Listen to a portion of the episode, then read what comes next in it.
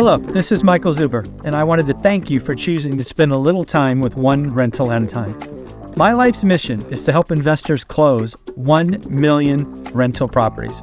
In order to tackle this crazy goal, I will need your help. If you like this episode or any of the content we produce, please share it on social media.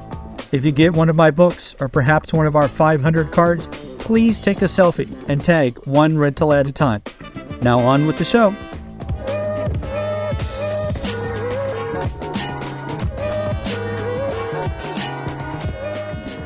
Good morning, good afternoon, good evening, folks. Michael Zuber, one rental at a time. It is Monday, and that means we speak to the one and only Mr. Greg Dick- Dickerson. How you doing, sir? Doing great, Michael. Good to see you. Nice to see you as well. Uh, I have to say, your calls, folks, and if you haven't been watching uh, Greg's playlist, you're really missing out. He has made some amazing calls. And what we're going to tap into here in video one is a little bit of his history and experience. He was a builder in uh, oceanfront properties. And uh, during the last real estate recession. So I wanted to talk about surviving a bear market. How do you how do you do that? What what do you decide to do? Uh, and then how do you thrive after? Because I think it's about surviving and then thriving. But uh, let's hear from you. Yeah, yeah. So it wasn't just that. I was doing commercial projects and land development projects. I had a bunch of stuff going on back in 2008 9. And, you know, it was a very difficult time where, you know, banks would all of a sudden call your loan, even if you weren't in default. You know, the yeah. banks were failing, uh, especially um, one of the banks, what was it? Uh, SunTrust. SunTrust was just caving in on everybody. A lot. They were doing a lot of development loans. Mm-hmm. So you know, you had to understand what the banks were dealing with, what they were going through, and how to best negotiate and position yourself with them. And as a developer, you know, generally you could do projects, pull all your equity out. So at the end of the day, they were non-recourse. All the loans were non-recourse. You had no equity in them because you got paid through developer fees or general contracting fees, you know, to build the properties. So the banks had all the risk. So, uh, you know, you could negotiate from a point of strength, but just in general, as the market turned and shifted, it became a very different market. And, you know, inventory started stacking up, properties weren't selling, values were getting cut in half in a lot of markets. As a builder, I was flat out put out of business. There was just no work. Nobody was spending money to build in a declining market or to improve or renovate properties in a declining market um, it was just you know really really tough times so i pivoted uh, because you know there were still properties that were getting bought and things like that um, mm-hmm. so i just pivoted my business model instead of doing the big multi-million dollar high-end homes i started focusing on the affordable price point homes that people were paying cash for so what i did was you know um, i kind of led the market down mm-hmm. and you started looking for lots because lots were the slowest segment slowest moving segment of the market. Mm. And um, I started building, you know, little beach houses that cost less than the kitchens in these hmm. multi-million dollar houses, you know, that that I was uh, building before. Mm-hmm.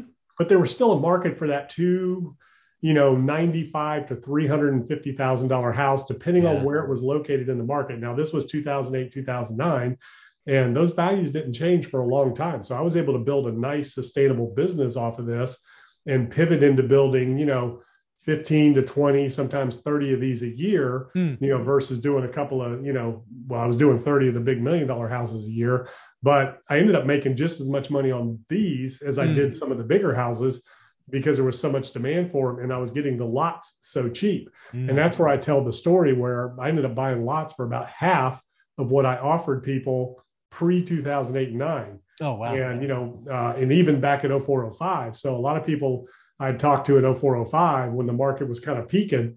I said, look, the market's changing. Good time to sell. They said, ah, it'll be worth 10 times as much and, you know, whatever, twice as much in 10 years. And it ended up being worth half as much in 10 years. Yeah. You know, and less than 10 years because, you know, it was 2000, you know, nine, late 2009 going to 2010, 11 when I was buying a lot of those lots, I'd talked to people three or four or five years before for about half the price. And it wasn't me, it was the market. Mm-hmm. So as I bought a lot, let's say a lot was once worth a hundred thousand, now it's worth 50. So I'd buy one at 50 and I was watching the market, you know, drop.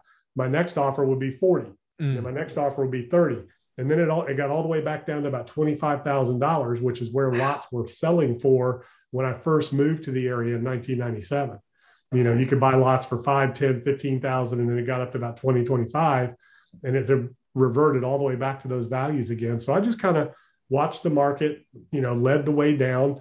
in, in that regard and just you know started building these little you know production beach houses three bedroom two bath people mm-hmm. were coming down paying cash for them second homes year round homes mm-hmm. um, so you know whole different business model so you just got to kind of reinvent yourself and you know wait for things to turn yeah i think there's a couple of things i want to kind of highlight first and foremost uh, the speed at which the market turned right from red hot to off was uh, something to watch it seemed it seemed overnight, and, and, maybe it was a thirty or forty five day window, but uh, when it turned, it turned pretty quick, right? Yeah, and the main reason was because the banks were in trouble. So yes. the liquidity dried up. The banks were not lending. The Fed did not come in and backstop that. They let it all crash. I mean, the you know, it's really interesting to see what's going on now, what happened in, you know, March of 2020, what happened, you know, after 2009 and 10 the Fed started quantitative easing, but they weren't buying mortgage backed securities. They weren't propping up the banks. Mm-hmm. Um, so it was a very interesting time, but that was the main thing. I mean, interest rates went up over 5% and the banks stopped lending money. So, you know, the general population could not borrow any money. Yeah. Most people were in default were, or going into default, you know, very quick, not overnight, but that started happening afterwards. But mm-hmm. the real big issue was the banks just weren't lending the money. Yeah, you're so right. Then the other thing I want to highlight again is, is if you've you've done this since you the truck in the toolbox conversation, is you don't fight the market, you pivot to what's working, right? And you got out of the high end and then you went to the bread and butter home that you know a lot of people could afford. So kudos to you. And again, it's funny when you look at that and you made just as much money on you know a product that was probably I don't know one tenth, one twelfth of of what the other ones were. Yeah, yeah, probably, yeah, somewhere around there. And you know, you don't, yeah, you don't fight the trend. You never go against the trend. You have to work with the trend, and mm-hmm. so you want to you want to counter that with being a contrarian investor. So some people will say, you know, buy when there's blood in the streets. You want to be a contrarian investor, contrarian investor. You know, that can work, but it's got to be within the context of the trend.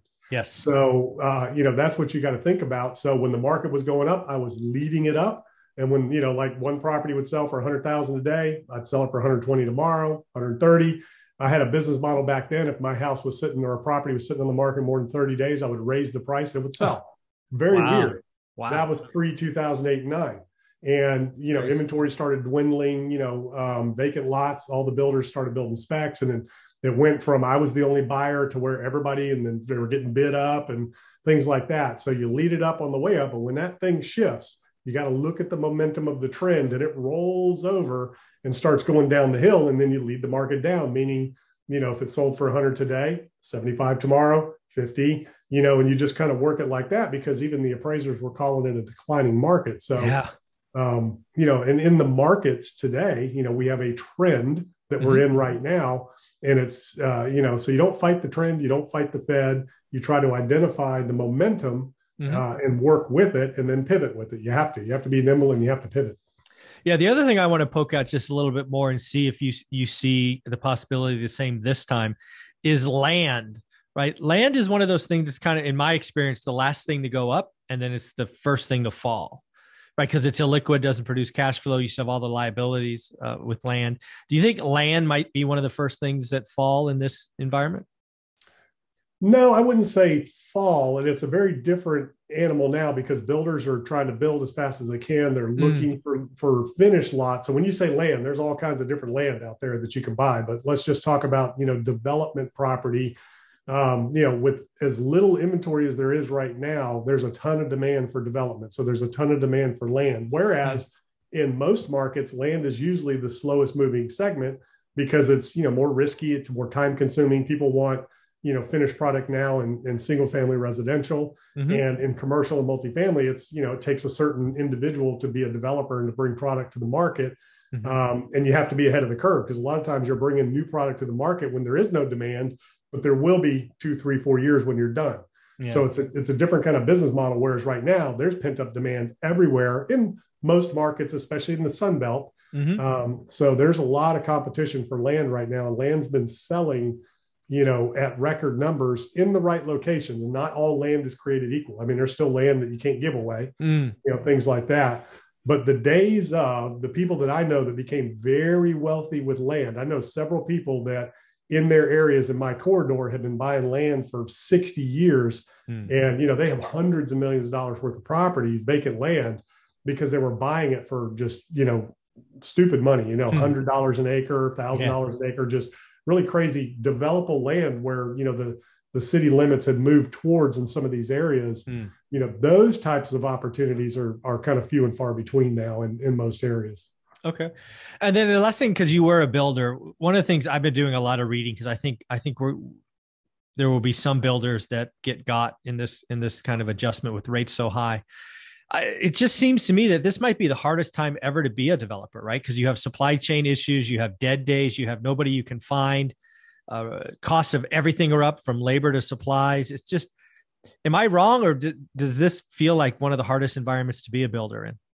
Yeah it's it's one of the most you know difficult and frustrating from that standpoint getting stuff in and getting stuff done and costs you know creeping on you but it's one of the best times from a profitability standpoint because mm-hmm. everybody has in their contracts you know force majeure and mm. you know these escalation clauses because you don't know what it's going to cost you at the end of the day so if you're doing yeah. custom work for a client it's cost plus and you know so that's a great position to be in because you just everything's out of your control hmm. time you know penalties things like that you know are kind of out the window because you just can't control a lot of things right now um, due to what's going on in the supply chain so from that standpoint it can be good but from the other standpoint it's extremely difficult because your clients don't understand all that you know yeah. they you, you know it's frustrating for the client it's frustrating for the vendors and suppliers and everybody involved in the business. So it's it's it's it is a difficult time because you can't get enough done mm-hmm. and deliver units to the market fast enough. And yeah. you know, I don't know. I think they say that we have a five year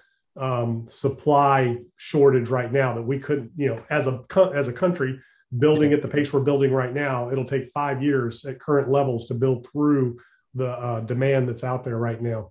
Yeah, I guess the last question on topic number one for you, and if you don't know, it's totally okay, but I just wanted to ask what percentage of stuff that goes into a home, a, a new construction, is, uh, I don't know, I'll call it manufactured or produced in the US versus has to be shipped or flown in uh, from around the world? Do, do you have any idea? I don't know the percentages, but you know, a lot of the building components and products, cabinets, countertops, all that comes from outside the country. Mm-hmm. Obviously, lumber generally is is produced within the United States, uh, okay. but a lot of the other a lot of the other products or the components that go into those products are shipped from overseas.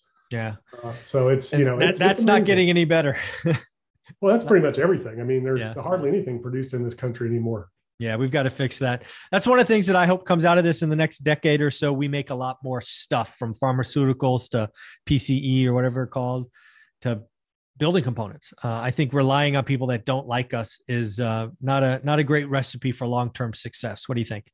Yeah, energy is a big one. Food security is another one. Uh, so we need to be the largest producers of energy, food, you know, all the core things that we need, so we don't have to rely on um, you know countries that can use that against you you know and especially our enemy our enemy countries mm-hmm. you know we definitely don't want to be relying on them and just the pandemic alone started the deglobalization process mm-hmm. the war in ukraine has accelerated it and you know we have friends around the world but i think all of the larger nations you know there's no reason why we can't be the largest exporter uh, to all of these other countries and eliminate you know the ability of the enemies to use all that against us like we're seeing it happen right now Totally agree. Couldn't agree more. Uh, do me a favor. Where can people find you? You put out amazing stuff every day. Yeah, gregdickerson.com. All my social media links are there. Go check it out. Thanks, buddy.